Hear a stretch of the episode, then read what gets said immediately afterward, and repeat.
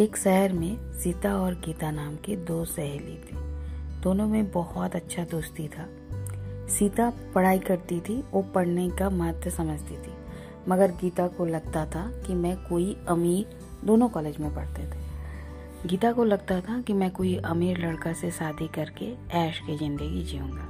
सीता हर बल बोलते रहती थी कि, नहीं, पढ़ाई करो। पढ़ाई नहीं करोगे तो बहुत मुसीबत आ जाएगी। मगर वो सुनती नहीं थी। उसकी मम्मी, पापा दोनों एक स्कूल के टीचर थे। वो भी बोलते थे कि पढ़ाई करो, माँ तो ज़्यादा बोलती थी। बेटा, पढ़ाई कर लो, पढ़ाई करोगी तो दुनिया में कुछ कर पाओगी। पढ़ाई की बहुत ज़रूरत है।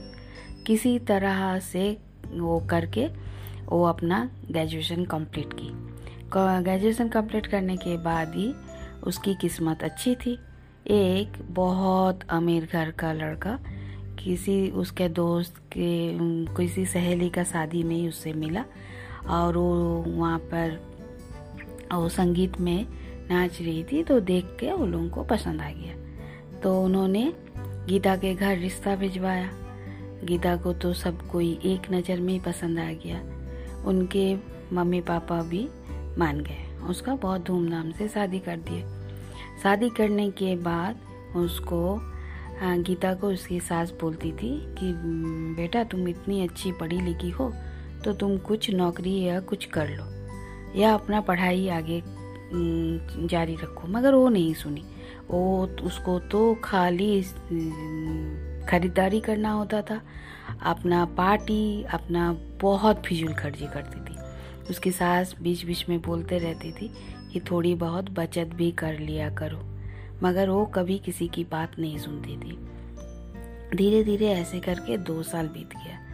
मगर होनी को कौन टाल सकता? दो साल बाद उसका सास, ससुर और उसका प्रति दोनों जा रहे थे गाड़ी में और रास्ता में भयंकर एक्सीडेंट हुआ, जिससे दोनों का ही उसी मौके पे ही मौत हो गई। इससे उसके सास वो दोनों टूट गए। उसे नहीं मालूम था कि उनका फैक्ट्री भी, ये लोग ये तो बिज़नेस का कुछ भी नहीं जानती थी। कभी देखने की कोशिश भी नहीं की, उसके सास को भी तो कुछ मालूम नहीं था उतनी पढ़ी लिखी नहीं थी। वो बोलते रहती थी, मगर ये कभी गीता सुनी नहीं। एक दिन क्या हुआ, फिर वो लोग धीरे धीरे उनका व्यवसाय भी खराब हो गया, वो पूरा डूब गया। तो फिर जितने का, बहुत कर्ज हो गया, कर्ज को उन लोग चुकता किए और सब कुछ बेचना पड़ा। और उनका घर भी लोन से लिया हुआ था। तो लोन भी चुकता, लोन चुकाने के लिए घर भी छोड़ना पड़ा। और उनके सास के पास जितनी जमा पूंजी थी, उससे उनकी सास ने एक छोटी सी फ्लैट खरीद लिया, जिसमें दोनों रहने लगे।